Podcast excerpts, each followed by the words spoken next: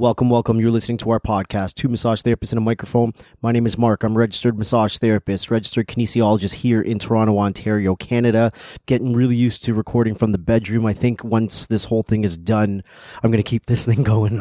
Let's just keep doing the bedroom ones. I don't know because every time we've recorded a bedroom one is the night that our kids don't sleep well. Like normally they're pretty good, but lately every time we go to record after they go to bed, one of us has to sneak out at some point during the recording to go deal with a screaming child and then that person comes back and has no idea what's going on in the conversation. So I think we need our office. I think there's a reason we have an office. Yeah, maybe. I don't know. What do I know? Hey everyone, it's Amanda, and we're doing a more lighthearted episode tonight. Um, things are just really heavy in the world right now, which they're supposed to be, and it's okay that everyone's feeling the things they're feeling. But we decided to have a guest on to talk about something a little bit lighter, like It actually doesn't have lighter. to be light, by the well, way. we can get we can get heavy, we can get deep, we can get all the things. Well, especially after the last one we recorded, it hasn't been out yet, but we had someone on who is like way into, for lack of a better word, conspiracy theories and stuff like that. And so surrounding all of this COVID nineteen, it was a it was a mind blowing kind of. And I'm like,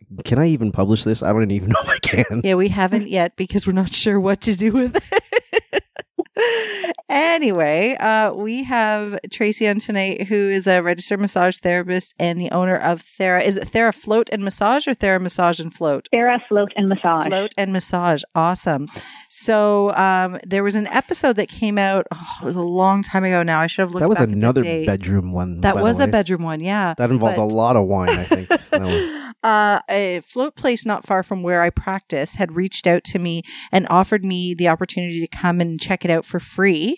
And I thought, oh, this is awesome. This will be a great sort of cross referral system. You know, I'm sure a lot of my clients would be really interested in this. And so I took the guy up on his offer. I went to his place. I did the free float and I tried to connect with him afterwards to see, you know, let's talk. Like I'm a registered massage therapist. I'm in your neighborhood and he ghosted me multiple times. So, um, Oh. looks like, looks like all my business is coming to you, Tracy. Is he still open, that See, guy? things happen for a reason. they do. So I don't get it. You floated with him and then that was it? Yeah, he sent he sent me an email and it was it was very personal. So I thought maybe he reached out to me because I'm a massage therapist, but I got an email offering me a free float for myself and a friend. And so did, wait, initially did you find out how he found you or no? I tried. I tried reaching out to this guy multiple times and the so you just said yes and then showed up without asking any of that information? Correct, sir. the things you do for free shit, eh? Well, okay, let me let me rewind a little bit. Hey, I got hey the lady, you want, email. you want to just come over? No, Huh? stop. okay, I sure. No questions asked. email, and it's My you know it talked about uh, what floating is, the benefits of floating, and like I said, he's super close to me. It's probably less than a ten minute drive from where my clinic is, or clinic where I practice. And I thought, okay, he must be sending this to me because I'm a RMT in the neighborhood. Because part of the email talked about how massage therapy and floating were really complementary to each other. So I thought that was why he was offering me the free float. So I responded to the email saying, yes, I want to do this. And then the contact that was at the bottom of the email, his contact number, I called and I left him a voicemail. And he sent me a message back saying, please contact my staff at the location. When I contacted them, they just booked my appointment and I tried I'm reaching out already. to him multiple wait, wait, time times. out, and time he, out. He didn't talk to me. He sent you a message from his personal email, not his business email. Yes. And then he's like, okay, we'll just contact. Okay. yeah. Like, yeah. That guy needs business 101. Right. So anyway, the point is Wow. then I wanted to have him on the podcast even to talk about floating because it was to say, such like, a hey, dude. it was such the a cool experience. So I wanted to have him on, but he ghosted me multiple times. So my friend and I, who I took floating, because as I was about to say, I offered it to Mark initially, and um, if you've Okay, ever listened to that episode, yeah, he's he's terrified of the whole thing. So I brought a friend, and we Rightfully so, recorded by the way. we recorded about our experience. So it's really cool to have you here, Tracy, because you can actually give us some insight as to what floating is, maybe some history, maybe some benefits, whatever that I was trying to get out of this other business owner who ignored me multiple times. Business 101. we have a course, dude, if you want to take it. Well, well, thank you for the opportunity. Thank you. So let's start right at the beginning. I'm going to let you introduce yourself to the listeners, who you are, how long you've been at RMT, and when you decided to open up your current practice and how this became your niche, because floating is something I'd never heard about before this random guy emailed me. Yeah, it is pretty unique. I mean, it is growing quite a bit. Um, I've been practicing for seven years now, and I've worked at multidisciplinary clinics. I've worked at spas. I worked from my home. Um, I built my own home practice. I left everything. I decided that I'm the type of person who really likes to work for myself. And I want to give it a go and see how it would be if I just took my entire practice and went to my home. So I started practicing out of my home. And after about two years, I grew a pretty large clientele to the point that I didn't want to work out of my home anymore. It wasn't a home. Was it easy for you to build a clientele out of your house? Like, did you find that easy to do? Y- you know, my saving grace was referrals. Um, I'm not huge on social media. I'm trying to get better for my business. Um, but the way that I built my clientele was word of mouth. And, you know, I just didn't want to have anyone into my home at the same time. Being Right. a female practitioner, um, I didn't want to just put a sign up outside saying massage here. You know, it's kind of random. And so it took time. It took about a year and a half to two years. And I built up to that 150, 200 clients. Wow, that's that's Nice. amazing. And that was all Yeah. referral. Like, did you do any kind of traditional advertising, any kind of promotions? Like when Mark says, was it easy for you to build a practice? It's because we do hear of a lot of practitioners who go off on their own, like you did. Or they're completely scared to go off on their own? and and then struggle like Yeah. they just can't get people through their door so was there anything else you did or did you just have like a kick-ass referral system it sounds like I'm being, oh, I'm just so great, but it's not even that. I'm far from ego based and it takes a lot of hard work. I've got um, a corporate background, so I've done sales and marketing. I used to be a sales uh, trainer in my past life. So I have that to my advantage, and I have a little bit more of the business side to my advantage as well, too. So it took me a little bit of time and to get rid of that fear base. When I walked out of my last clinic that I worked at, it wasn't because I was disgruntled. It wasn't because I had had it with working in a clinic setting. I just wanted to do something on my own. I was Mhm. tired of doing stuff for other people, and I thought, why not do it? can we talk a little bit about your past life what Yeah, was I your what was your sales Yeah. and business experience because i also before getting into healthcare my past life was completely sales and i remember saying to somebody once unfortunately i'm a salesperson Why, unfortunately? Why'd you say it like that? Yes, I know exactly what She you're knows. saying. Like, Okay, it almost someone felt tell me like why. You were, it, it, it, we feel like you're being dirty almost. It's like, yeah, I'm going to sell this to you. Yeah, like, it's because a very, it, you when you're good at sales, you're good at sales, and I was actually quite good at it. And it got to a point where I did feel like I was being a little bit manipulative. Were you being manipulative, though? Um, I think by the end, and why I left the sales world because I was I wasn't being genuine. Whereas now with massage therapy, I'm I'm the same as Tracy. I work by myself. Clients only come to me via referrals, and I do all right. Um, not because I'm the greatest RMT in Ontario, because I'm probably far from it, but I have a way of talking to people, and at least now, what I'm quote selling them is something I genuinely believe in. and that's huge. Yeah. and and that was the same reason why I left the corporate sales position that I had. I traveled across Canada. Were you losing your soul in that job? Huge. Mm. Huge. Uh, my career started in wellness over 30 years ago. I was a personal trainer. I managed fitness clubs, I became a regional trainer. I train salespeople. And, and the biggest thing that I Did Did we work that is together? Oh my God. This is like something- you're. when you say sales now and you're coming from a fitness place, I I, totally, totally Yeah. get what you say now when you say it feels dirty. It now does. I get it. Yeah. Now I get it because I know that industry very fucking well. And I did that as well the the corporate training and actually teaching people how to sell. And that part felt really slimy to me because I'm like, now I'm training you to manipulate people. Like, not only am I doing it, but I'm now training the next generation of slimy salespeople. But at least you're selling something that is beneficial, right? You're not selling duct cleaning. You know what I mean? That's a whole other story, right? You're selling something that even if it does feel like you're being manipulative, at the end of the day, it's for that benefit of that person's health. One hundred I'm percent. trying to make it sound It's better. one hundred percent. It's beneficial, and that's why Yeah. we got into fitness in the first I place. guess duct cleaning is beneficial But too. when you have the corporate side of it, you know, when you've got the owners of the fitness clubs breathing down your neck every hour, calling you, what are your sales? What have you sold today? How many new memberships? How many training packages? Yes. That's How when many you. s- calls to be made? Yeah. Exactly. Uh, so working from home, so we built things up. Uh, my only social media profile that I had at the time was LinkedIn. And I let some of my clients know that I was leaving my previous practice and I just left and started working from home and it slowly built from there. People found out where I was through LinkedIn and through referrals that I met from before and through friends. And then it built up from there. It's actually really fortunate in the way that things turned out stressful at times because you know you go from having consistent paycheck to okay i've got four clients this week Yeah. i can do this Yeah. Can I ask you a so- question about LinkedIn? How lo- Yeah. how long ago was this? Are we talking about like right when you started your Five- pra- five five years ago? five years ago Okay, yeah. cool. Because we had someone come in off the unprofessional hour, and I've had some inquiries about massage off of LinkedIn. I don't really use it to get clients, but anyway, this guy, Curtis, you remember Curtis? Of course, I remember Yeah. Curtis. We had him on the unprofessional hour, and he, he was giving us stories about because he does mobile stuff, and he was giving us stories about the weird dudes that would contact him from LinkedIn. He only got the weirdos off of LinkedIn. Yep. Poor guy Have you had any of that? Like he would get these super professional looking uh, businessmen contacting him, uh, basically without coming outright and saying it, but requesting uh, erotic massage in their home. wow um, fortunately no i didn't experience that um, I've had some people that are pretty demanding and saying, well, you live 10 minutes away from me. Why won't you see me? It's because I don't know you and you could be an axe murderer for all that I know. and I don't want you in my house. Mm, it's a good call. yeah, for sure. Just little things like that. When people are overly aggressive or just really strange, uh, it wasn't worth it for me. Yeah, for sure. Like I said, I'm also on my own. And although Mark, mm, I would say 90% of the time is in the office when, you know, when people are, are requesting to come in.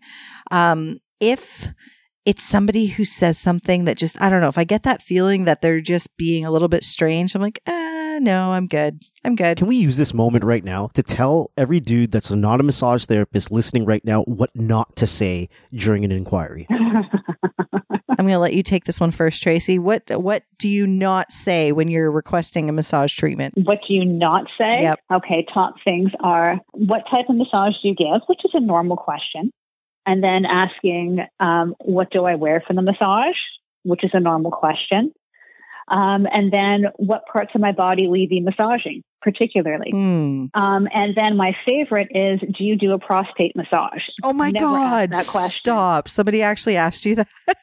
Yes. yes. And I told him that I personally don't do prostate massages. My coworker, who's a male, who is standing beside me, doesn't do prostate massages. And what they're looking for is a rub and tug, and this is not that type of place. And then he asked me, he's like, "Oh, okay, back, neck, and shoulders." Oh I'm my like, "You're kidding me, right?"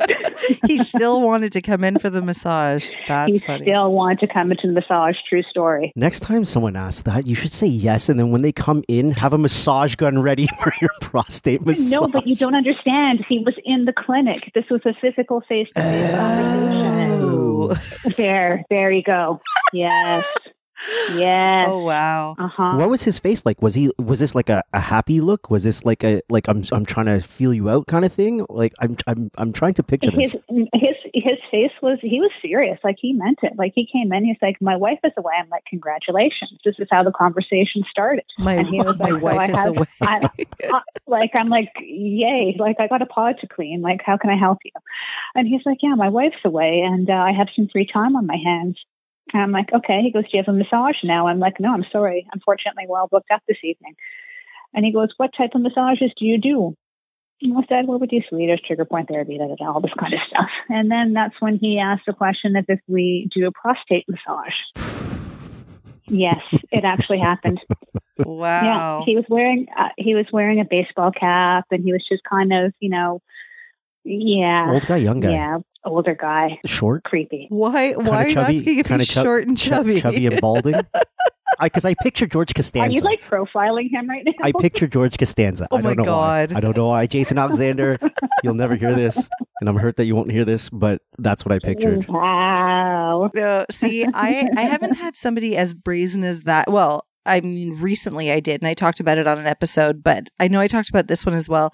That one of the ones that I turned away online, it was very strange.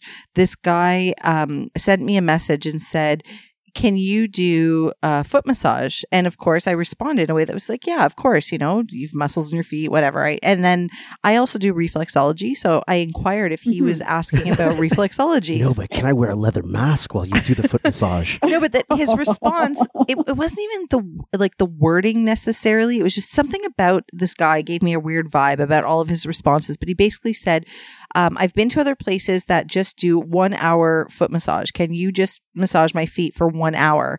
And I said, "Well, like when you come in and we do an assessment, like if if it's indicated that we need to work on your feet, I said, do you have foot pain? He's like, no, I just want you to rub my feet for one hour. And that's when I was like, um, no, no thanks. No, I'm good. No. No, I don't need a new client. I'm good because just something about the way he worded it was just not it wasn't like, okay, my my feet really need attention or what it was just I want you to rub my feet for an hour. And I, I don't know, I felt like I heard his tone. Did he look like. George Costanza? Someone's got to fucking look like George Costanza. you know Costanza. what? He didn't. He was a relatively young, I would say probably in his 30s, um, either East Indian or West Indian man, like looked from his profile Oh picture my to be God, like it the same guy? it was it the same guy? I don't know. He looked he looked pr- he was actually like fairly good looking, like decent build, like clean shaven. Like he didn't he didn't look sloppy or gross. Like he, he was a decent looking guy and a young looking guy. And maybe it was a totally normal request, but something about this guy made me say, "Mm, nope, call somebody else. Mm. Mm-mm. Mm-mm. Exactly. You know what I'm saying? You were also going to give me the things that dudes are not supposed to inquire about. That they're not supposed to inquire. About. Tracy went about. first. You were like, Tracy, you go first. Okay, well, things not to say is can you rub my feet for an hour? Okay. um yeah, I mean, I agree with her when somebody says like, "Well, what kind of massage do you offer?" That always that for some reason that always signals alarm when somebody says to me, "What kind of massage do you offer?" Um Okay. Or I don't want you to treat something that might make you feel embarrassed. Oh, I've never gotten what that one What am. I possibly going to treat on your body in a therapeutic treatment that's going to make me feel embarrassed? Yeah. yeah, that's a weird one. I don't know if I've heard that one. I've never gotten that. No. That's awkward. that is awkward. Wow. Come to Burlington. oh man. No thanks. No, I've I've never gotten anything like I said it's it's always been for some reason just a feeling in the way it's worded. So yes, the guy asking about his feet that was that threw me off a little and I do get a lot of people calling saying like what kind of massage do you offer, which is very that could different be from super legit, though. it could be, I mean, but what it's if I'm very just, like, different from the guy person? who calls me and says, um, "Are you a registered massage therapist?" Okay, then I know that you some you somewhat understand what that is. But just when, well, what kind of massage do you offer? And that always Okay, you know what? You're right because you got my number from somewhere. You probably got it from my website, which means you've seen all this information already. Right. So, so okay. yeah, Yeah, yeah. that kind of throws me off a little bit sometimes.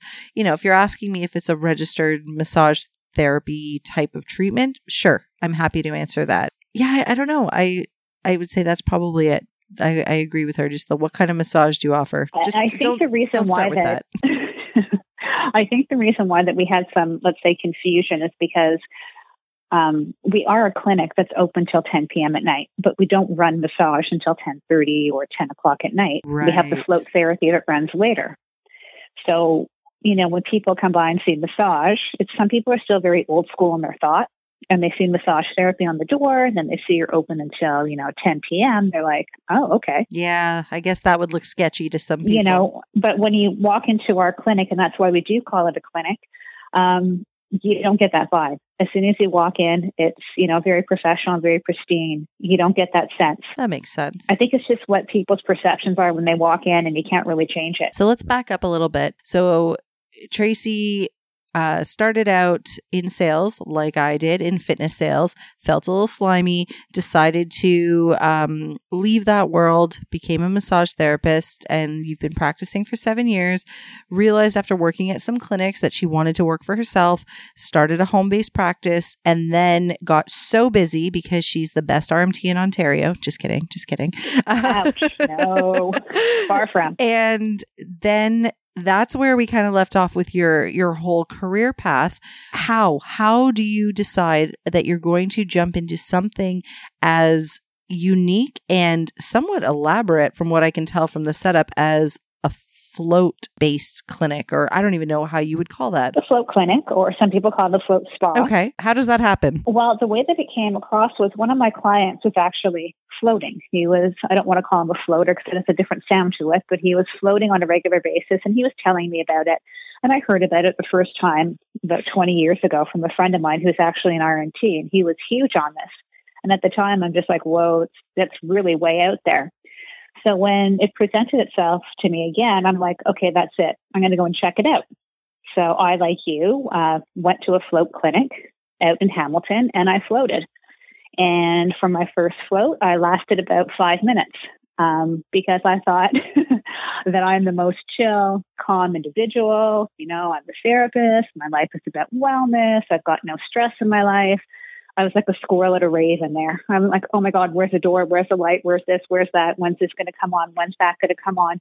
Like, I could not get comfortable inside that float because I was so much into my own mind and so much into my own headspace. Mm-hmm. So then I decided at that time that I need to get a membership. I need to figure this out. What? And I'm How, yeah. Okay. Okay. this is welcome welcome to Tracy. Yeah, let's right? Let's let's pause for a second here, Tracy. So I had the same Yeah. experience. Like I walked in there, I walked in with really no expectations because I hadn't even really so much heard of it as a as a therapy, and so I didn't research it. I didn't know anything. I walked in with no expectations, and I don't know how it is at your clinic, but basically, I was greeted by the staff when I came in. Um, I had to fill out something online before going in, so there was no paperwork to do when I got there, and he kind of took us on a tour.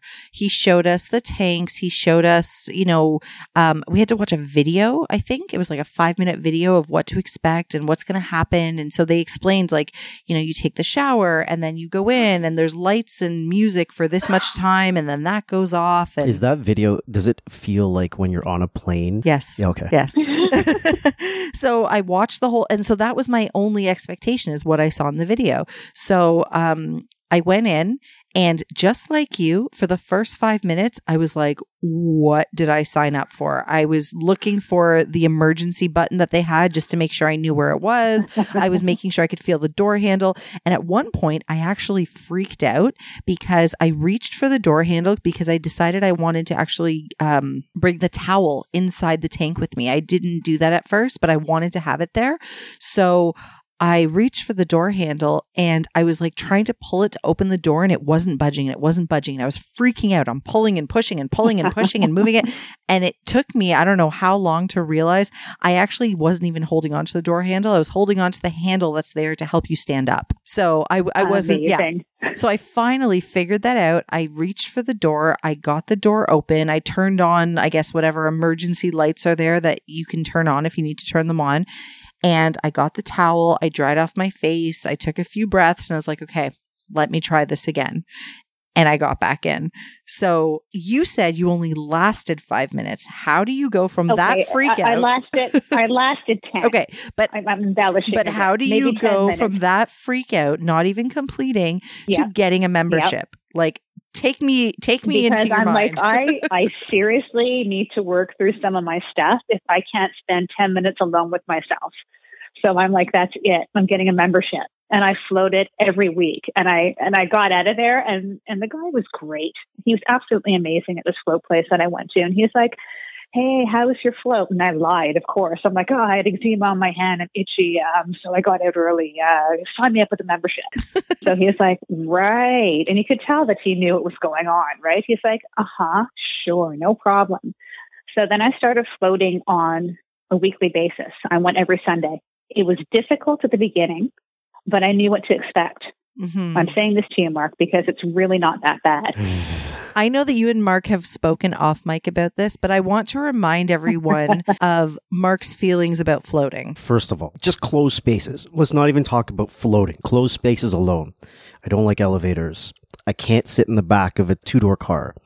You ever go into a stall and it is a full stall, like it's a it's a room, it's a door. There's no there's no partitions, Yep. right? Yeah, I can't do that. I freak out. I'd be like, what if, what if, what if I'm stuck in this? I can't do that. So small spaces, that's the first thing. The second thing, there are parts of my mind, there's parts of everybody's mind that are meant to stay locked up and having awareness from all of your senses and all this stimuli come in and your brain processing all this stuff kind of puts all of that shit in the, the corner where it's supposed to be. And I feel like if you start to take some of those things away, the stuff that was meant to sit in the corner now kind of surfaces. Or I watched a documentary, I think, about psilocybin and people doing ayahuasca and mushrooms and all that stuff, right? And h- how they've had very positive experiences with it.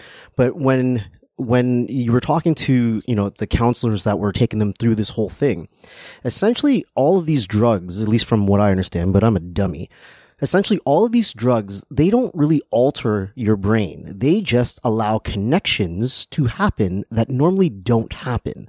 So all of this shit is already in your brain. You just don't have it come to the forefront. And I'm scared as fuck that if you do like a, a true, I don't know if your floats are like this, like a real hardcore sensory deprivation. Like I can't sense where my body is in space because I'm completely floating. The temperature of the ambient air and the water and everything is all the same to my body temperature. And I can't, I can't distinguish that stuff. And then I can't see anything and it's dark, like uh, sensory deprivation. I feel that can make you go fucking mental. Well, is it sensory deprivation or is it personal isolation? Because that's something we've all been working on and I don't think you've gone mental since. And I mean, if you're creative, I'm, I'm like I think you're, are, are you? I'm scared no, about but the. here's the whole thing. Here's the whole Yeah. thing. You will only release what you were ready to release. Like I think some of the whole pretense around floating is that you're going to go in there and you're going to have like this mind blowing experience and you're going to alter states. And it's going to take you so far into the right side of your brain that you're not going to come back and you'll never be the same again. You know, it's like you're going to get in there. And if you're a creative individual, you know, that might be the time that you're like, hey, I'm thinking more about my music or I'm thinking more about my art. If you're an athlete, you're like, okay, this is how I'm going to visualize, you know, how I'm going to win this fight. This is going to be my next game. This is going to be the next thing that I do. Would you would you equate it to meditation? Absolutely. So this works well if you have a game plan going in, or is this stuff that I discover while I'm there? I think it could be both. Okay, maybe I need to hear more about the whole setup because, like, when I hear float, and maybe I'm wrong because I've never been to one and I've never really researched what they're all about. I'm hoping you're going to tell me a whole bunch of stuff now.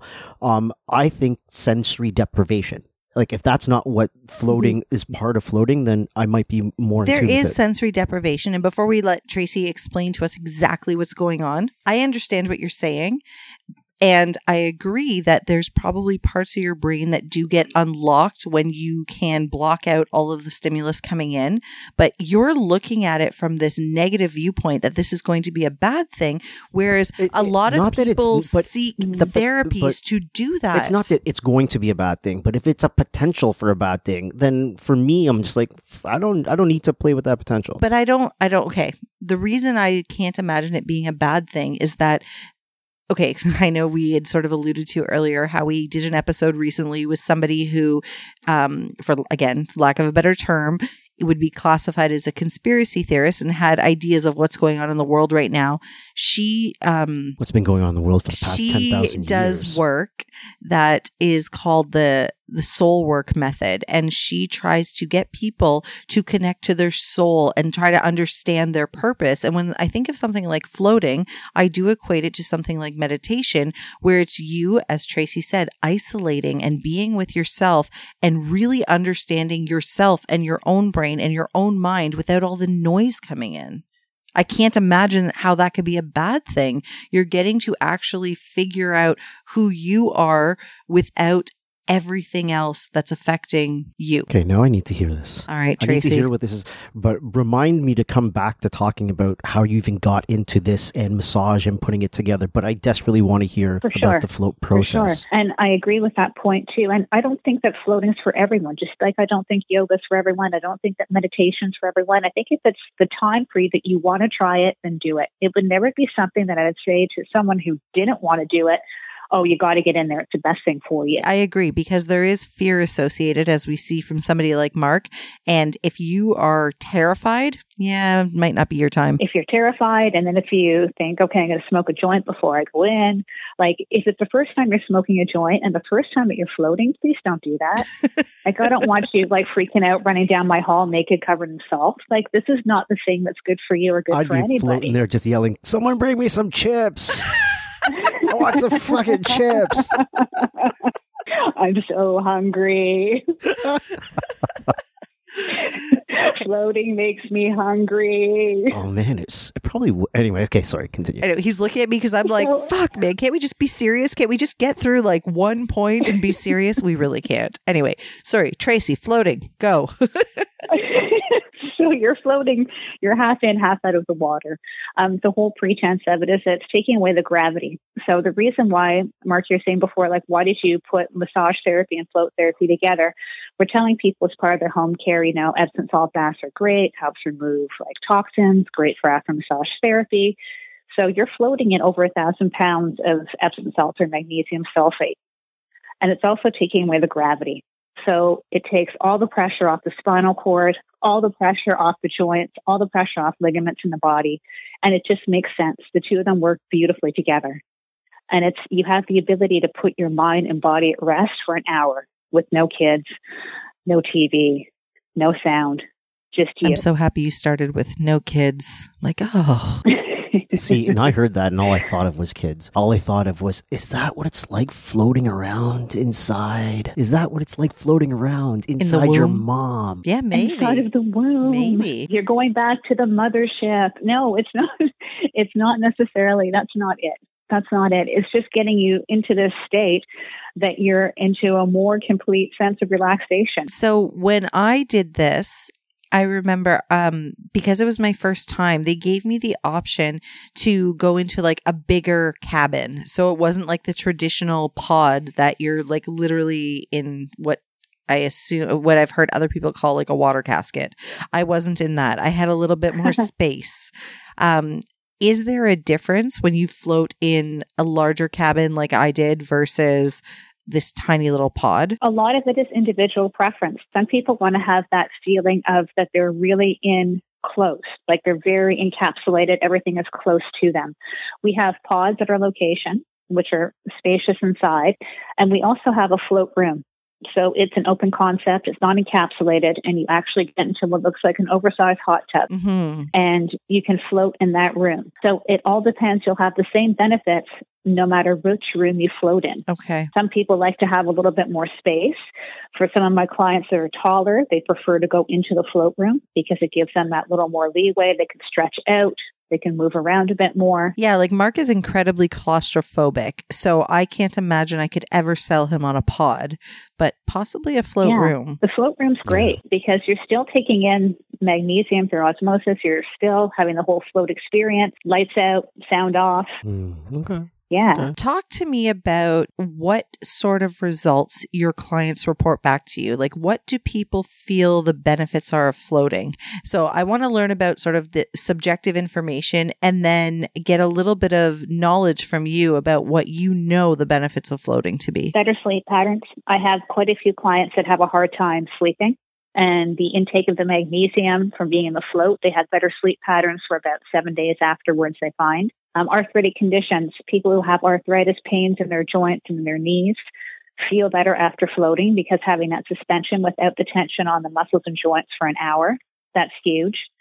I've got clients that come in that do meditation and they find that it just takes them to that next level of grounding and they find that they're more calm and more clear afterwards. Is there science behind this? Like scientifically or historically, where does this come from? Who invented this? Do you know any of this information? Like, Yeah. where does this come yeah, from? Yeah, yeah. Well, in the 50s, John C. Lilly, who was a neurologist, uh, came up with the concept of floating because there was that sense that if they shut off all stimulation from the mind and the brain, that it would die. It wouldn't function very well. And he proved differently. And he created these tanks because it was the easiest way to stop any type of stimulation going through the body, through the skin. Light is an easy one to shut out. Like that's probably the easiest sense and taste to remove. But to get that that proprioception awareness and to take that away he created the float tank with the temperature of the air and the water being the same. So the body doesn't tell the difference between the stimulation. And he found that people were more creative from it, from the studies that he did, that it actually lowers blood pressure, cholesterol, and helps people with post traumatic stress disorders and anxiety issues because it quiets the mind and calms the body. And he's done a ton of research, a ton of studies that were done. And even the States now, they're doing more and more research. And a lot of professional athletes use floating as part of their regime to get them into a good state of mind. The Dallas Cowboys have them in their training room for afterwards mm-hmm. to help, you know, reset them after their game. John Lilly has written two books um, that are really great. One is The Deep Self, and that explains a little bit more the whole concept about floating and where he came from as a neurologist and the studies and the time that he put behind it and his personal experience in the tank and also uh, into the cyclone. So if you have the opportunity to read either of those, they're quite interesting, and you get to know a little bit more about his thought pattern and where he came with it. So, in all of the studies that have been done and all of the research that this guy did, were there any negative mm-hmm. reactions, like something that Mark is afraid of? Was there anybody that actually came out and felt like? Their their mind was just messed with in a, a like crazy way. Yeah. like that. Did anything like that ever happen? With a chimpanzee. Yeah. Uh, what they recommend is when anyone did some of the studies that he did taking LSD, there was different types of reaction to being in the float room. Um, if people have any type of severe um, medical disability that they can't go into the float, then they're going to have a negative reaction. But aside from that, there hasn't been anything that's been huge negative impact in that way. I think a lot of it is what we put into our minds and what we think is going to happen from being in that area. It's the unknown. We're going into something that's, you know, our minds are preset. Homeostasis is free, like fear based. We react from everything that we do. So we're taking away things that make us comfortable. We're taking away light, we're taking away sound, we're taking away our control factors. So when we take away our control mechanisms, that's when we start to think the worst possible case scenario can happen when it can actually be the best possible case scenarios. And there hasn't been any huge um, stories or anything regarding negative effects. What do you think on a personal level? Do you think that it's possible for somebody to go crazy, for lack of a better term, in a float tank? You know, something I think it depends upon their, just like anything else, like their medical, you know, history you know, everyone who comes in fills out a waiver form. We find out a little bit about if they've had any type of post traumatic stress disorder, something that might be a trigger for them. Like if there's someone who's very right side of the brain and there's like some sort of schizophrenic activity that's happening, is it a great idea for them to go in and float? most likely not. Like, let's make sure it's the right people that are going to the tanks. Mm-hmm. They're doing studies in the States with, you know, guided uh, psychotherapists that are working through with people to help deal with disorders and anxiety. But that's not something that I think we should do mainstream. Like, let's not try to run our own experiments here. Mm-hmm. I think floating is great for the general population, for people that are trying to, you know, better themselves and better their well being. Not that I'm isolating anybody out, being very careful in what I'm saying. But at the same time, it's about getting the right people to do the right things for them that makes sense yeah i'm i'm thinking about so for example if you had somebody who does I, I, I feel like almost everybody struggles with some sort of mental health concerns anxiety seems to be really big especially amongst my generation i don't know um, how old mm-hmm. you are but in my uh, sort of I'm I'm at the top end, like the older millennials, you know, mid 30s.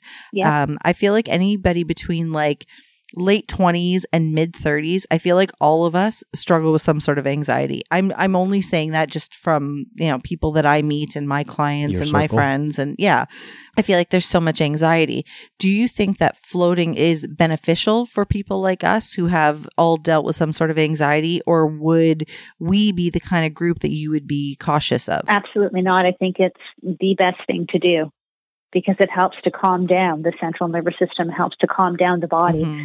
As I mentioned to you previously, my first float was 10 minutes because I used to be an incredibly anxious individual. Right. I'm not saying that that floating changed my life, but it helped me out tremendously, like enough that I opened up a float center. Right. Being like a female owner operator who does all the maintenance, all the payroll, RMT, front desk, I do it all from A to Z. We have a really small team that works with us. So if I didn't get my anxiety in check, and you know, I'm 50 years old now, I wouldn't be able to do what I do. Mhm. I wouldn't be able to lift 50 pounds of salt and change out pod water and doing all that myself if I didn't keep myself in a really calm place. Right. So I think to answer your question a long way around, absolutely. I think the people that wouldn't benefit from floating are people that are having higher disorders than generalized anxiety, to which I think we all have. And especially during times like this, what we're all going through right now, Yeah. it heightens everything a little bit more so. Let's shift and talk a little bit about what we're going through right now. Before you do that, you seem super, super well versed on everything floating. And based on Amanda's experience with the dude that owns that float place, like, Yeah. what is the common in this field? Is it the people that own these places are like super well versed, or is it like, mm, you know what, this can this can be a big moneymaker? Do you know what's really interesting? I think it's very similar to the answer of what type of massage therapist do we have? You know, we've got Mm. people that are very clinical based, very, very um, evidence based. And then we have people that are really happy that are, you know, doing treatments in a spa. They like to do relaxation. And they're both great, hmm but they're both very different. So there's a lot of people, like, there's some people that are incredibly passionate. Like the first float place that I went to, that was one of the reasons why I'm like, I want to do this because the guys loved what they did and they were passionate about it and they got it and they lived and breathed floating. They weren't the owners, but they were the guys that worked there and they were incredible, incredible individuals. And then there's people that are like, hey, let's open this and we'll make it like a subway, you know, well, then maybe we'll franchise and open another one. Right. Um, so, you know, neither of them are right and neither of them are wrong for what they're doing, right? Like, I love the fact if you're passionate, I like to believe that that's what's going to take you a little bit further. And that's what's going to be that next step for you. I'm not saying that the person who wants to franchise and do it, but you got to love it because this is grunt work and you got to have grit. If you don't have grit, then, and, and if you don't love floating, then you're not going to make it. There's a lot of work to it and it's, and it's rewarding at the same time. The maintenance alone sounds like it would be torturous. I know I said we're going to talk about what's going on right now, but I want to I want to Yeah. talk about that for a minute. Like you were talking about the fact that there's what a thousand pounds of Epsom salts in each in each Yeah. of these pods, like, and Yeah. you're doing all of this yourself. You're cleaning the pods. You're Yeah. changing them. yeah. What? Yeah. How? So every six months to a year, um, we do it on a yearly basis. We, I talk like there's three of me, we, me, drain the pods and, uh, and fill them up. Like it's 14 bags of salt alone that goes inside the pool. So you're draining it, washing it out, taking out all the components, cleaning out your filter, which you do on a regular basis anyways, right? Checking your pumps, making sure your ozone hose is all connected, everything is working well. Then you dump in the salt, break it up, start hosing, bringing the water into it, mixing up that salt, letting it run, getting it up and running. So yeah, it's that's what you do for a full changeover. On a weekly basis, you're doing everything from water chemistry on a daily basis, three or four times a day. You're doing your maintenance of your filters. You do that once a week when you take everything out, sometimes more depending on how busy you are, maintaining your hair baskets. It's like having three small recreational pools in your place. Yikes! But the most important thing with this is maintaining your specific gravity. So you want to make sure that you don't go past your saturation point between 1.28 and 1.30 because then it will stop absorbing your hydrogen peroxide and whatever you're putting inside of that. So you have to have that fine balance. Tracy, how did you learn all of this? Like I'm I'm sitting in a chemistry class right now. How did you learn this? Welcome to Tracy. Like I think I know everything. I'm going to open a float center, right? So I travel out to Arizona. I go to Float Pod Technologies. I talk to the guys at Royal Spa. Like they're kind of looking at me at Float Pod, like, yeah, no one ever comes here. I'm like, hi, I just wanted to see what you're about. I'm hiking over in Sedona, so I thought I'd swing by and just check out your place. They're like, wow, okay. So thinking I know everything. So I'm like, yeah, I'll take two of the pods in a pool, like I'm doing a grocery list here, right? Like, yeah, I got this. Don't worry. It's easy. Plug and play. No problem. Oh my god. So, yeah, welcome. So then they're like, yeah, yeah, yeah, you got this. You'll be fine. Give you instructional videos. I'm like, I got it. I got it. I open up the first week. I'm like, oh my shit. What have I gotten myself into? what have I done. You're making me I'm like- anxious as you're telling me the story. And then like my, my, my eyes twitching, right? Like everything's fine. I got this, you know, and I'm just like, okay. So now I got a ton of new staff that I'm training and I'm trying to figure out this stuff. And, you know, I got to keep my massage side going and I'm learning this new software. And I'm just like, all right, let's just run with this. Um, did I fall? Quite often. That's why God blessed me with a large ass because I bounced back pretty well. and um, I just kept kept going. You make some huge mistakes, as I did, and learned very quickly. Like what? Like could you could you make a mistake that could be dangerous to the public? Um, not so much. Uh, the only thing that would be dangerous to the public is just like anything else. Same with being an RMT. If you do something that's outside of your scope of work, you know, if I wasn't maintaining my water levels, if my hydrogen levels were below 50 to 80 ppm, you know, if I was doing things that are unsafe, or my uh, pH level was like 8.4, and I'm putting people into float and saying, "Yeah, big deal, whatever." Well, that's what I mean. Like, so you know, you know what these levels are supposed to be. You did the research. Yeah. Like, I don't Yeah. know what kind of restrictions or what kind of um governance there is over something like this like are are there people who make sure that when a float place opens up that you're maintaining Oh, the yeah. pods properly and that there isn't going to be this ridiculous pH level and there isn't there isn't going to be you know the improper amount of salts or magnesium or whatever like there there are people who make sure that this is all safe and nobody's going to okay Yep, yep. We've had two inspections. Um, one when we first opened, they went through my entire place, went through all my logs, checked my training manuals, make sure that I had my water parameter sheets in place, make sure that I had all my safety protocols. Who is they? Who is my they? operational guideline, uh, public health. So this is pretty man. this is pretty serious. They- Like opening a float place is not easy at all. Yeah, if they if they're not compliant, it's really hard because at the end of the day, as much as we are diverse and as much as we might not be in contact with, with one another, we're all a collective. So if we've got one place that let's just say gets shut down because they're not doing uh, their their standard, their level, it makes it look bad for the rest Mhm. of us because it is so relatively newer Mhm. to the area. Like they are expanding, it is growing. But if we've got one float center that's not doing what they're supposed to be doing, and someone comes out and says, Oh, yeah, I, I got a rash from my head to toe from floating at XYZ, you know, then all floats are bad mm, Right. because it, it's that new, you know. So we all have to be incredibly compliant. And the majority of the float centers, the ones that I have visited, have done an incredible job with staying clean, keeping the place looking dynamite.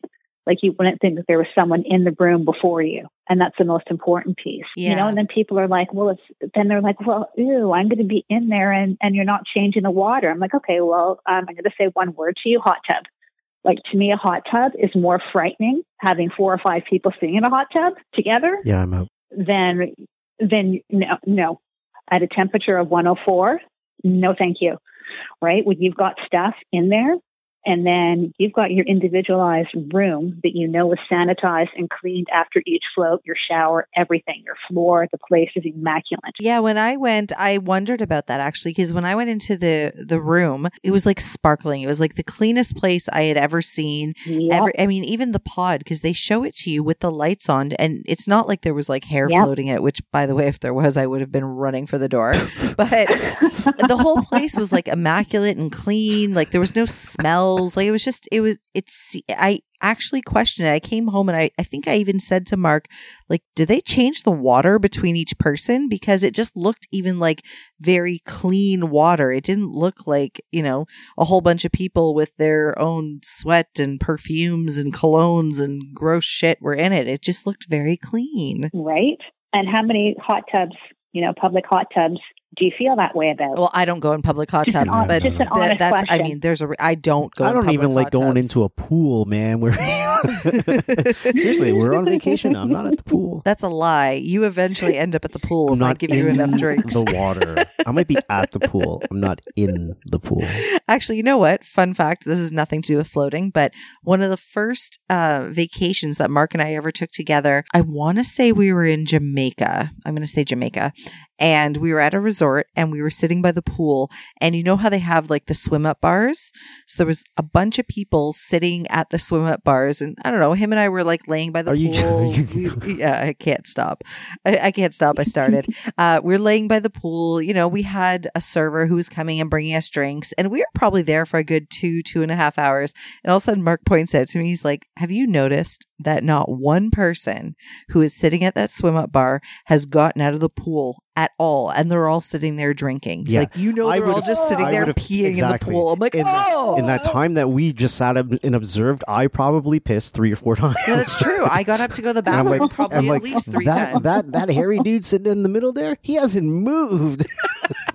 It- Was there was there a ring of suntan lotion around them too in the water? Just Oh, curious. I don't know. We didn't get close enough. Sorry. We did not. Too we did not go into that pool. And the minute Mark said that, I was like, Oh. okay, so pool time is ruined for me on this vacation. We're over that. See, that's a prime example, a great idea on paper, but when it actually comes together, not so much. Yeah, but No, that was something no. I, I really was a little bit concerned. I mean, I am sort of a germaphobe. Like, I mean, I'm not I'm not terrible. I'm a massage therapist. I touch people, but there's certain things that really gross me out. And I have to say, going floating, I was a little bit concerned. Like, so I'm just going to go lay in this body of water that somebody else just laid in for an hour before me. Well, it's and that's interesting, right? Because that's what a lot of people think. They're like, "Well, I don't know if I'd want to do that," and then they actually see it, like what you It were was so saying. They're clean. like, "Wow, this place Yeah. is this is so yeah, clean." it was so clean. and you're also talking to the person who gets the eaves if I have to put my feet on a tiled floor at like a hotel shower or anything like that. So I I I get it. I get what you're Yeah, saying. I was I was grossed out until I saw it. It was very clean. You know why you probably have that thought? It's probably because of the size of it. Because you start to you start to equate it to like, man, would I get into a bathtub after someone Yeah, just sitting? there? 'cause it's like the size of a But you, bathtub. but you wouldn't think like that if it was a pool, True, right? true. Yes. And you know what? It's so true. Because of the fact that they're strict, I mean, I assume it's the same at all float places. You can tell me if I'm wrong, but we were told like you have to shower and they provide you soap. You have to like shower with their soap before even getting into the pod. Yeah, yeah. I mean, there's showering first. You're putting earplugs in Yep. your ear. You know, your eyes and your mouth don't go in Yep. the water. So that cuts half the transferable things that could ever happen in a public recreation area out of the picture Well, right and away. plus, like you said, there's filters, and I assume chlorine. Is it chlorine that's used in the pods? um, we use hydrogen, Hydrogen peroxide, peroxide, because okay. it, like chlorine in an encapsulated, like that would not be great. Not great for the lungs, not great for the eyes. you see Well, why I should not open a float yeah. place? I'm like, sure, chlorine. Let's clean this up. Oh man, I also You should not learn- you- homeschool my kids fast. because look look at me. It's 9:30 p.m. on a Sunday and I've had 3 glasses of wine, so everything is funny to me. Amazing. Quarantine Let's quarantine stories. so let's go back to that. Let's talk about what's going on right now. Being that you have this this float spa, float clinic, however we're going to name it, I assume it's not cheap to run this place. And we're at a time right now where we've all been forced to close our doors. So talk to me about that. How are you how are you keeping this place afloat? See what I did there? yeah. That's good. Witty. um, what we're doing right now, again, we, meaning me, it's business as usual without the customers right now. We closed our doors on March 15th. I'm in there twice a day doing the maintenance on the equipment, um, running the water, making sure the drains aren't backing up, keeping everything clean, all the sanitation protocol for the rooms, water testing, all that stuff is still going on. Um, but it's challenging because running a float center is costly. The cost of the salt itself, the cost of the hydrogen peroxide, it's costly. It's an investment. And, you know, you plan for things. You don't just all of a sudden say, hey, wouldn't it be cool and fun to open a float center? Because it's a huge investment. It's like you've got three small vehicles parked in your place. Let's put it that Yeah. way. That's the cost of the equipment alone. And then the salt to fill it, it's over a thousand dollars to fill. Then you're doing your maintenance of the salt on a regular basis and everything else that goes into it on the chemical side. So there's that piece of it. And then there's your rent and your hydro and everything else. Um, we've been really fortunate. I've got great landlords. really, really great landlords. And um, we've been incredibly fortunate in the sense of as a business, because we are so small and because we've been open for less than two years, we don't qualify for a lot of the stuff that the government's putting mm-hmm. out right now. Right. So um, that made my eye twitch a little bit. And our landlord's been really accommodating and in the way that he's going to defer our rent uh, to help us stay on track for what we're doing. That's great. Which is huge, like unbelievably huge. I couldn't believe it. I mean, yeah, sure, we're out of pocket, but it could have been a lot worse for us. Yeah, and I hope that a lot of landlords are at least attempting to do that. And I understand everybody's situation is different, but at the end of the day, because everybody is sort of out of work right now, if you if you're not trying to work with your tenants and trying to make sure that they can reopen when all of this is over or slows down or whatever, when we get to go back to some version of normal, um, then who's going to be who's going to rent out your place? Like nobody's going to be opening huge, a business right? after all of this. So at this point, I think landlords, tenants, everybody, uh, subcontractors, everybody needs to be working together to ensure that everybody has a place of work to go back to. Absolutely.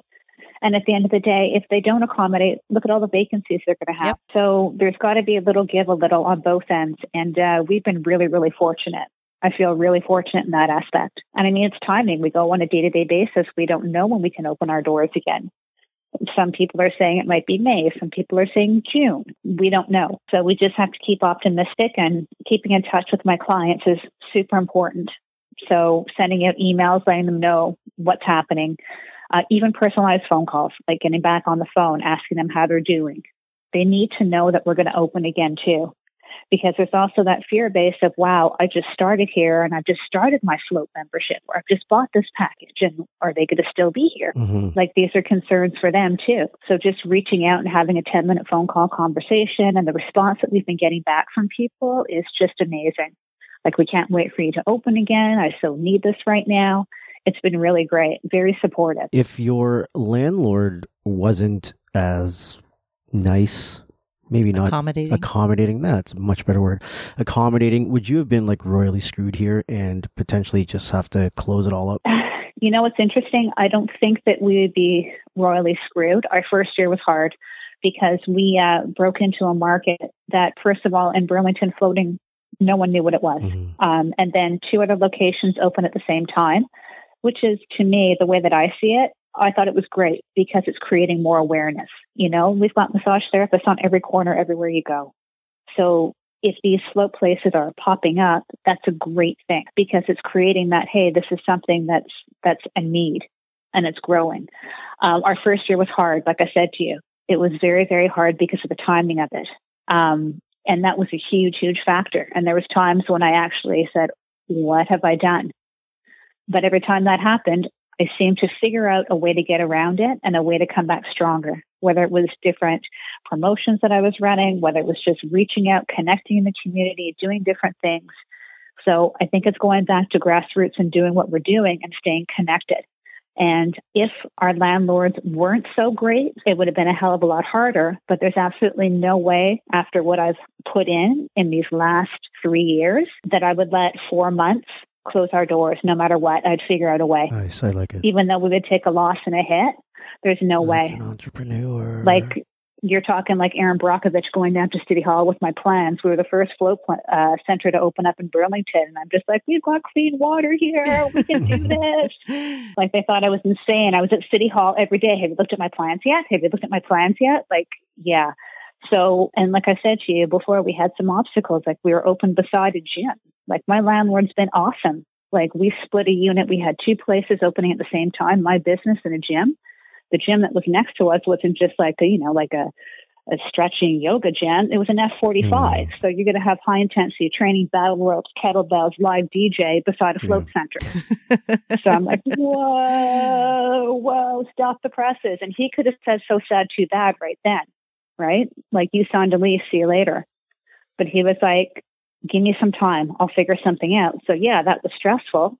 And then, you know, seven months later, something opened up in one of his other plazas and he gave us that spot. Yeah, you have a good And landlord. he gave us some extra That's time. Awesome. We have a great awesome. landlord. We have a great landlord. Well, like I said, I hope more people are are following in uh, those footsteps and trying to work with their people because at this point in time nobody's in a good position right? I mean either you are forced to work from home which isn't ideal for most people. I mean worst case scenario you you know you don't have wi-fi or you have you know multiple children who now have to be schooled from home. Maybe you only mm-hmm. have so many devices. Uh, you know there's so you either have to work from home or you're essential and you're forced to go to work every day with angry terrified terrified people in this panic zone of a world that we're living in right now.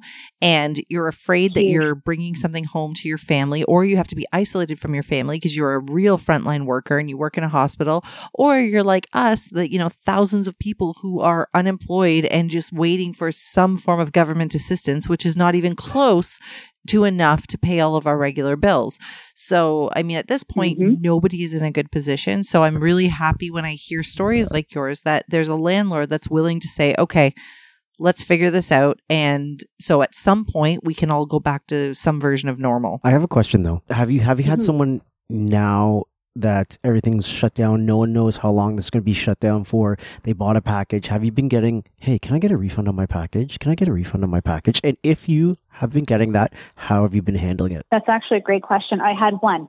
I had one person. She's like, listen, my float package is going to ex- uh, expire shortly and you know, can I get a refund on it because I don't know when you're going to be opening again? I said, listen, before we do a refund, think about it because we will be opening again soon. Worst case scenario, if your husband doesn't want to use his float package that you bought him for Christmas, then think about massage therapy. Think about a massage and float, and we can go from there. Mm. And if you absolutely feel that this is not the place that you want to be after we reopen again, absolutely, I'll refund that package to you. Yeah. But I haven't received anything else. I haven't even had a response back from that individual as to what their next steps are. We were bombarded with emails initially, uh, you know, because again, our our clients are RMTs, right? The people who take our courses are mm-hmm. not all RMTs, but all manual therapists. We've got um, manual osteopathic practitioners, we've got RMTs, we've got physios, we've got personal trainers, we've got kinesiologists.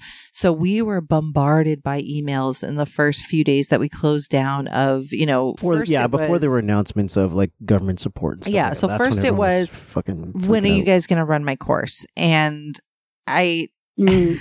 my initial response, honestly, like I'm being honest when I say it, I was initially angry because I'm like, what kind of question is that? We don't know. You know, we're taking our lead from everybody else. We don't know, but, you know, we'll make sure everyone's taken care of.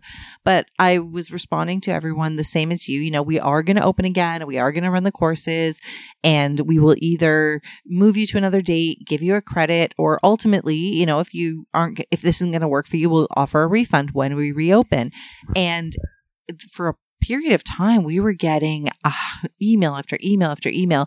Majority were fairly supportive, like what you said of, you know, they mm-hmm. asked for the mm-hmm. refund, mm-hmm. we responded back, and then they kind of just left it at that. We had a few that were fairly demanding, like, no, I want my money back now. I'm not working. And and, and, and I've had that. I mean, I've had someone who's, because our um, online booking system automatically populates, you know, booking confirmations. And just so happens that I haven't canceled all the appointments at the end of April as of right. yet because I'm being, you know, Captain optimism that everything's going to be fine by then. Um, and I guess this one email reminder went out, and on the email reminder, I have a whole breakdown of how to prepare for a massage, how to prepare for a float, and, and you know the steps when not to enter the clinic if you have any signs and symptoms, coughing, this, this, this, and this. Individual writes back to me saying, "Well, that doesn't really help me because most most businesses um, have closed down and they're not still seeing people." And I'm just kind of like, like it was one of those, I'm just going to step away from the computer right now. I'm going to take a moment yeah. to breathe before I respond. Well, it's hard because you, you know, know, the because person writing the email is also dealing with their own shit and is also stressed huge. and is also anxious. And that's why, like, huge. when I get these emails, the ones that have been particularly rude or demanding, it hasn't been a ton of them, but when I get them, I have to take a minute. And I'm like, okay, okay, they are stressed. It's yeah. okay. And then I respond yeah. back yeah. saying exactly as you said, you know, we'll make sure you're taken care of. And ultimately, if a refund is what you want, we will get it to you when we reopen. But at this point, everybody is in the same boat. You know, we need to be a little bit patient and understanding and, you know, work with each other because nobody's in a good spot right now. Absolutely. And that's, that's what I said to her. I said, you know, my apologies that this email came out before my call to you. Um, I have listed on social media what's happening on our website. And my apologies if this went ahead of time. Is there anything that I could do that you would think would be more constructive in the future to communicate my message better so this doesn't happen again? Thank you for your time. Mm-hmm. Did you get a response? Nothing, nothing. And, and I, am like, wow. And, and like to what you're saying, I think everyone's going through their own stuff, right? Everyone has their own, their own fears. Everyone has their own things on their plate right now. So that was probably an email that she got after, you know, she's trying to figure out that she can't sign up for the government webpage until, you know, April right. 6th. Who yeah. knows, right? Like you never know what triggers people. And I think that um, calmer, cooler minds will prevail. And I keep saying the using the word grit. Like we have to have more grit than ever right now. Like we have to dig in deep and and remember why we got into what we're doing you know, most people that are RMTs or people that open their own business are like what you do, run your own courses. You do this because you got grit. You do this because you saw a lifestyle that you were once a part of and you're like, hey, this is not for me anymore. And I want to do something that makes a difference and makes a change for people that I find rewarding. And there's going to be days that I'm not going to have a steady paycheck. There's going to be days that things aren't going to be easy but that's a better way to live than just going through complacency and being unhappy. Well, plus, by the sounds of it, you're just like Mark. You're not employable. You got to do your own thing. yep. I don't know if that was an insult or that was a compliment. Man, that's such a compliment. I love, I love entrepreneurs. You are my favorite people because I get it. I mean, I don't think I could go back to working for someone after so many years of working for myself and doing my own thing. And yeah, there's times where, I mean, there's tons of my close friends and family members who probably think I'm insane because we don't always necessarily have a steady paycheck. We don't have nine to five yeah. hours. It's a lot of work when you run your own business. But at the end of the day, I just find it's so much more rewarding. I don't think I could go back to working for a company and doing the nine to five thing. I can't do it. Do you think this is going to thin the mm-hmm. herd? Yeah. Do you think there's going to be a bunch of RMTs that are either going to be out of work or you're going to be like, I can't be in well, this I've field got, anymore? I've got two examples for you. One, sure. I have a very good friend who is a personal trainer and a kinesiologist and a great one, but she's also um, at the point now where she's realizing she's not going to be able to reopen after all of this. Her expenses are too high. Her landlord is not budging. In fact, he asked for an increase during all of this. If you can imagine, he wanted her to start paying more to offset some of his expenses because he's struggling right now. So um, she is already making the decision to close up because she just can't carry the expense or the stress anymore. And then I've also heard from another clinic owner friend of mine that there's a whole bunch of RMTs on LinkedIn looking for jobs because it seems that a bunch of people are refusing to pay the rent at their own clinic. So now they don't have a job to go back to. Hmm. So this might thin the herd a little bit. I'm just curious. Just curious. Hmm. But not for those who have grit, right, Tracy? Gotta have grit, man. Gotta have grit. the Tracy Ragusa word of the day. Everybody, grit. what advice do you have I'm other than you got to have her grit? dressed like Richard Simmons saying that. By the way, I'm not kidding you. Like you watch my Instagram. I'm going to. This week. I'm just picturing her I'm so doing, doing it and just it. yelling, "You gotta have grit." yeah, I'm, I'm so going to do it. That's going to be my caption. I love it. You want grit? well, aside from having grit, is there any advice you'd have for business owners right now on things they maybe should be doing or shouldn't be doing or focusing on or not focusing on while we're in this complete shitstorm of uncertainty. And, and that's exactly what it is. It's a shitstorm of uncertainty and where to start. Um, start with your clients. Do things that you wouldn't typically do. Pick up, go back old school from the old school person, pick up the phone. People have time on their hands now. They'll talk to you. Let them know what's going on. Mm. Connect personal connections with them you know, and it also gets you motivated for what you started from, like why you're doing this. And it's for them, right? It's for you. Yeah, but it's also because of them. If it's not for them, we can't do what we do. And just call them ask them how they're making out. Tell them that you're thinking about them. Let them know that we're reopening. Let them know that you're reopening. So connection is important to you. It's it's huge to me. What huge. about all of the social media posts you're seeing right now of people who are saying, you know, you should be working on your business and making business plans and fo- you know going funny. hard on the it's marketing. Funny. What do you feel about that? You know, it's it, it's really funny you say that because I was just about to say yes, we need to be informed for what's happening, but it can also be consuming. Yep. Um, in a yep. negative way. Like, you know, I think we talked about anxiety and touched on depression and stuff like that. And times like this, it can heighten it because people were living and vibrating in a more of a fear base right now. Yeah. So we don't know. It's the unknown. So one of the best things that we can do is not to completely disconnect because a lot of us feel that way now because we are in personal isolation, but to actually get out there and reconnect. So yeah, we can't do it face to face, but pick up the phone, let them hear your voice. It goes a long way. And and if you're doing social media stuff, yeah, hit them hard marketing. But you know what's going to happen to people? They're going to start to get anxious after a while. They're flipping through all these marketing videos and what you should be doing. And yeah, it's great because you want to keep posting stuff. And and, and if you're going to post a quote, make it something that really means something to you. Like there's so much stuff out there that it's just like you know, these like I, I picture those like posters, you know, team and what brings people together. I'm like, I'm gonna puke, you know, like you can't fire a cannon from a canoe or whatever they are, like all these like crazy sayings.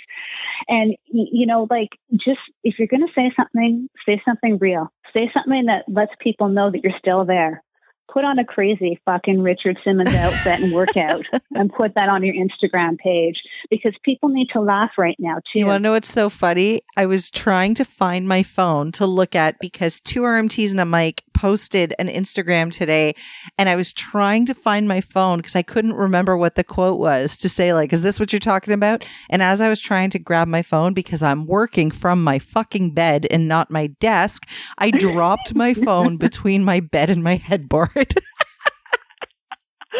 oh man Amazing. this this is the world we live in now i'm now trying to reach my phone behind my bed and my arm is too big to get back there all right looks like i've been quarantine eating Yep, Amazing. okay and, and, and like, look, I, I'm not trying to, I'm not trying to preach what I think. I, I'm just trying to say just the stuff that I think that matters. And you might listen to what I'm saying and go, yeah, yeah, yeah, whatever. I'm going to do this, this, and this, and good, do you.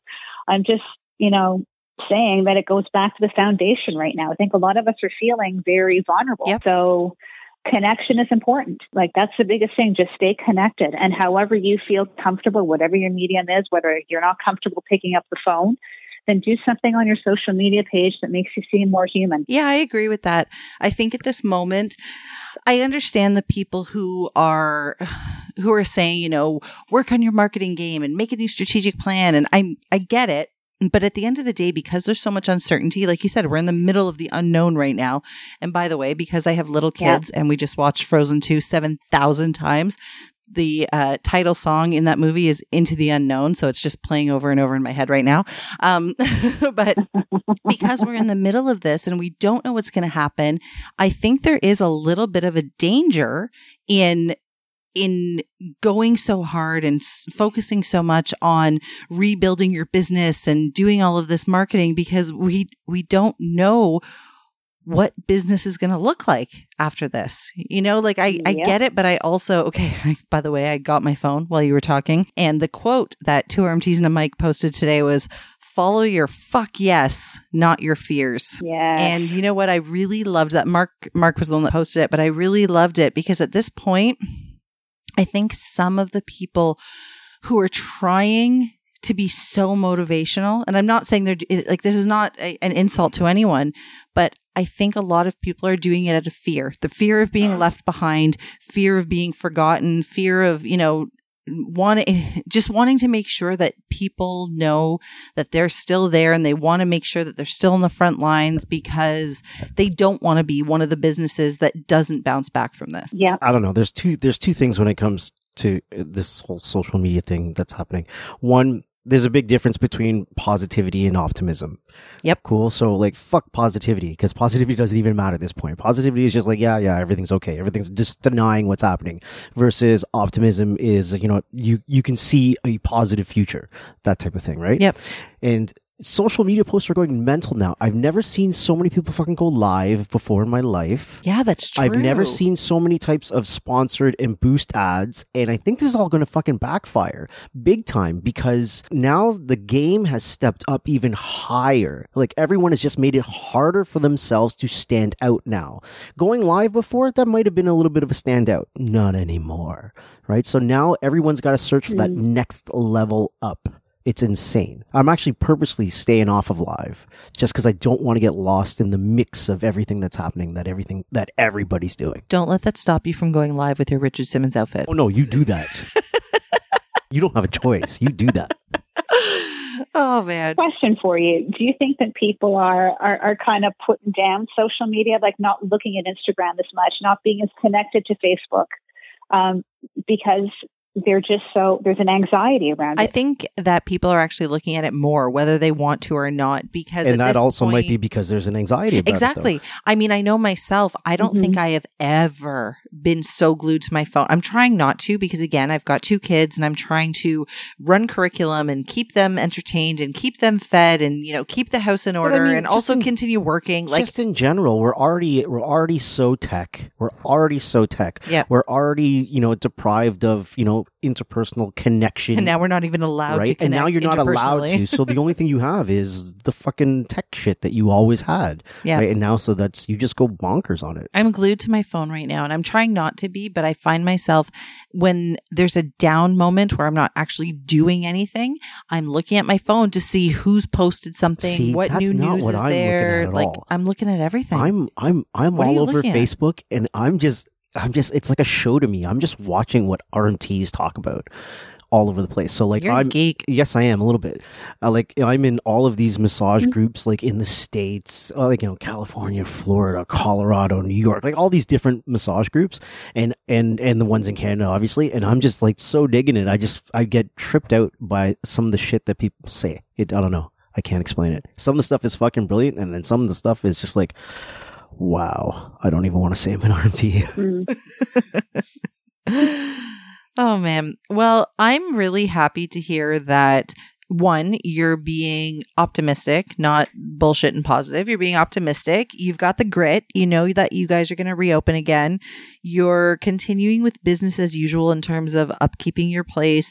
Um, I love that you are actually reaching out to people and doing the personal connection because I think that it, it, does help you to maintain the optimism is actually hearing your clients. You know, I had a client email me today and just say, I've been thinking about you. I know this must be so hard for you and your husband being self-employed. I hope you guys are okay. You know, and it's, it's just nice like that Mhm. to know that like these people are waiting for us to reopen. You know, they care. They're going to come back. They support our business.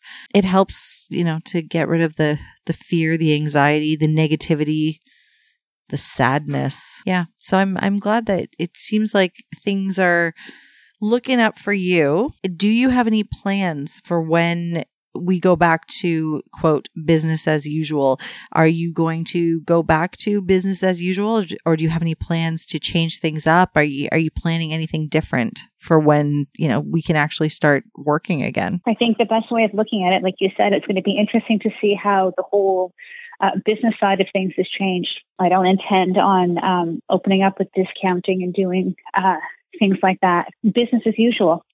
Great customer service, treating people well, like we always do, giving quality massage therapy treatments, giving quality float treatments, doing everything that we possibly can, and hiring our standards of clean, which are already there, and just staying consistent you know, and just and patiently seeing how it's going to unfold. And again, that doesn't mean that I'm being like, oh, I've got no plan. It's let's see what this is going to look like when we do open again. Right. Because I can say one thing to you now if we open in two weeks from now, and it might be a totally different story if we open at the end of June. Well, that's an entrepreneurial mind. You know, you just be prepared for whatever. You know, you can't have a set in stone plan in a time like this because there is no certainty. We don't know what's going to happen. Um, but on just your opinion, Mark has asked every guest we've had on since we've been in lockdown. Mhm. Do you think that our industry is going to bounce back from this, or do you think it's going to be drastically changed because of the fact that we are so intimate and up close and personal with people? And and on top of that, people at this point have found alternatives. Right. Right. They found substitutions. hmm I think we will. I think it might take a little bit of time. I think it's going to be um, building trust with people again.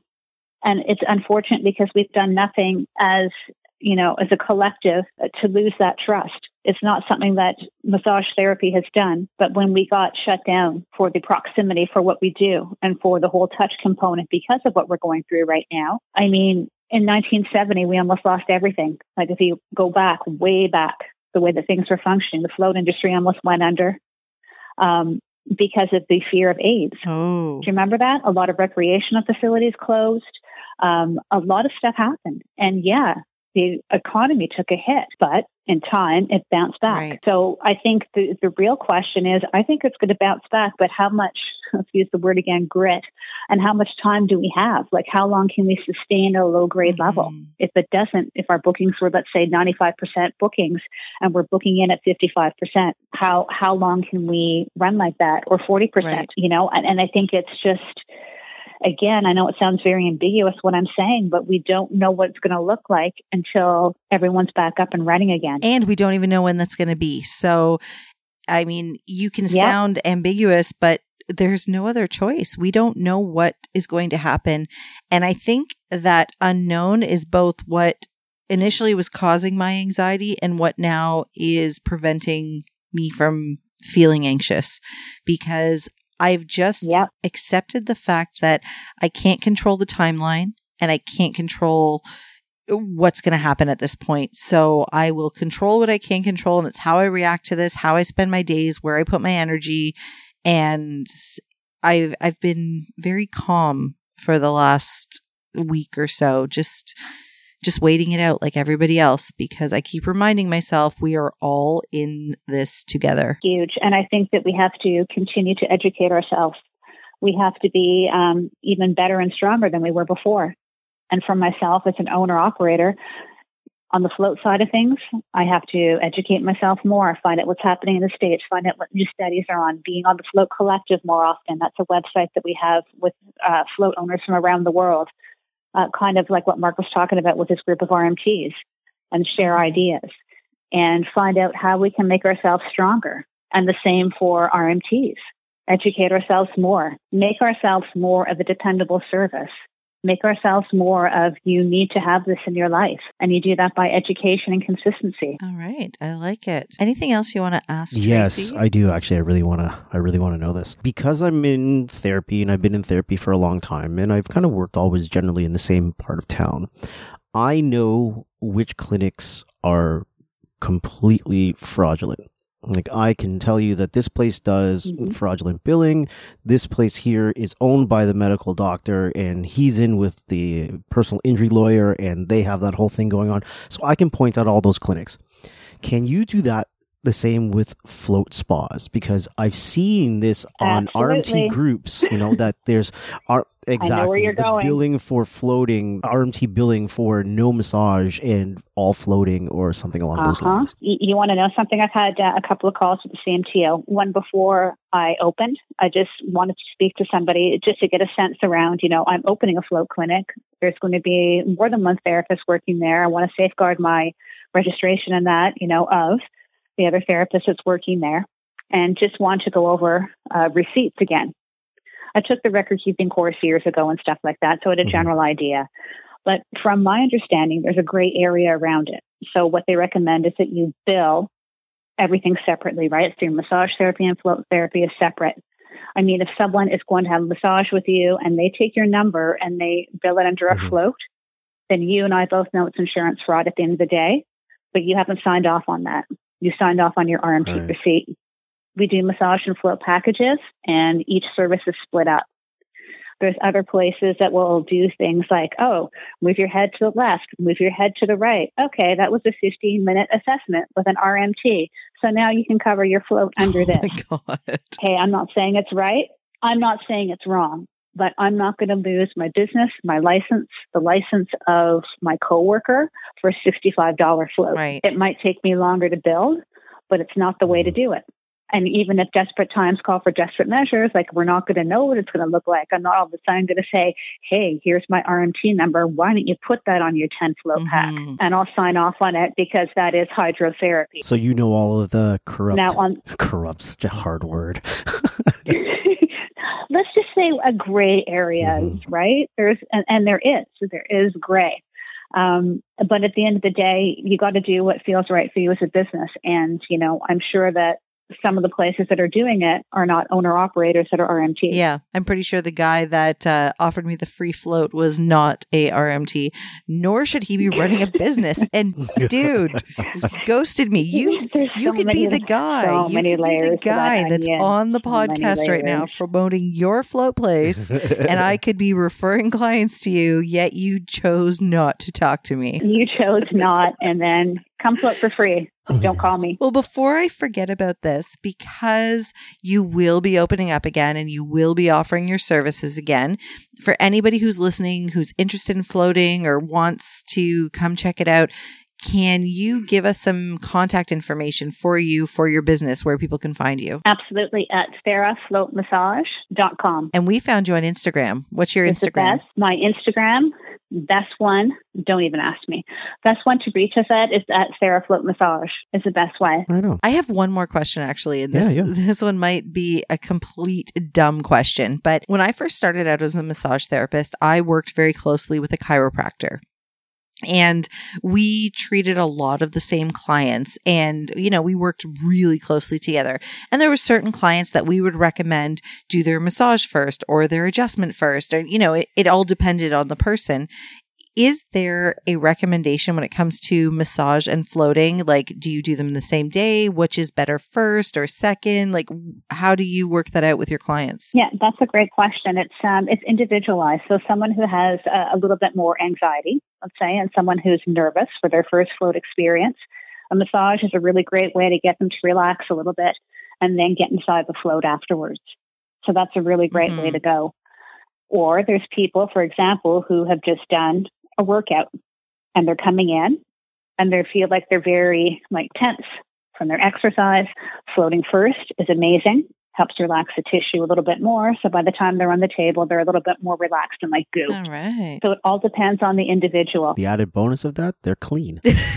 I, you know, I thought the same thing. You know what? And you- can I tell you something? I'm such a fan of that. So when they come in, yeah, maybe you want to have your uh, float first. You don't do that. It's not right. Wow. What kind of business are we running there? I'm, I'm actually just thinking we should care. probably open a, a float clinic now because there are certain clients I'd love You to throw in the shower before they came on my table. Right? So Tracy, we're going to send them to float with you first, and I know it's a bit of a drive, but then Head over know, to Burlington because the guy just north of me won't talk to me. Head over to Burlington. Come back to Scarborough for your massage. you know, if he ever caught wind of this, he'd be like, "What? What have I done?" I really hope he does. I'm really upset with you, sir. Oh man, this has been really fun. I'm so glad we did a little bit of a lighter episode in such a, a heavy, heavy time period. But it was also nice to talk about how you're handling the situation because, like yourself, a lot of small business owners really don't know what the future is going to look like. So I think it's reassuring for people to hear what what the rest of us are doing and how we're all handling it. And again, as a reminder, I'm a broken fucking record. We're all in it together. That's a hashtag strategy. yep, Hashtag. agreed. Right on. This has been fun. Thank you for the Thank opportunity. you. Oh yeah, this, this is great. And say hello to uh, your RMT colleague there. I will. He's a Absolutely. Workhorse. One of Yeah, Mark's yeah. students. I like that guy. He's a good man. Oh, you you know her Ridiculous, staff. right? Oh, I didn't know that. yeah, it took him four weeks to tell me that. He was like, "How was your course?" I'm like, "My course was great." He's like, "Good." Man of very few words. Yeah. And and uh, and then he's like, "Good, good teacher." This is like four weeks after, right? He knows I've taken the course and all this stuff. I'm like, yeah, you know what? I really liked him. I said, you know, connected really well as a group, and I'm talking a million miles a minute, and I'm getting like two words out of him. He's like, oh, he was my teacher, and he walks away. I'm like, okay. It took you four weeks to Off tell mic, we're gonna have to talk about who Uh-huh. this was. Yeah, he's a good guy. He's a good guy. right on. This has been fun. You guys have been listening to Two Massage Therapists and a Microphone. Peace.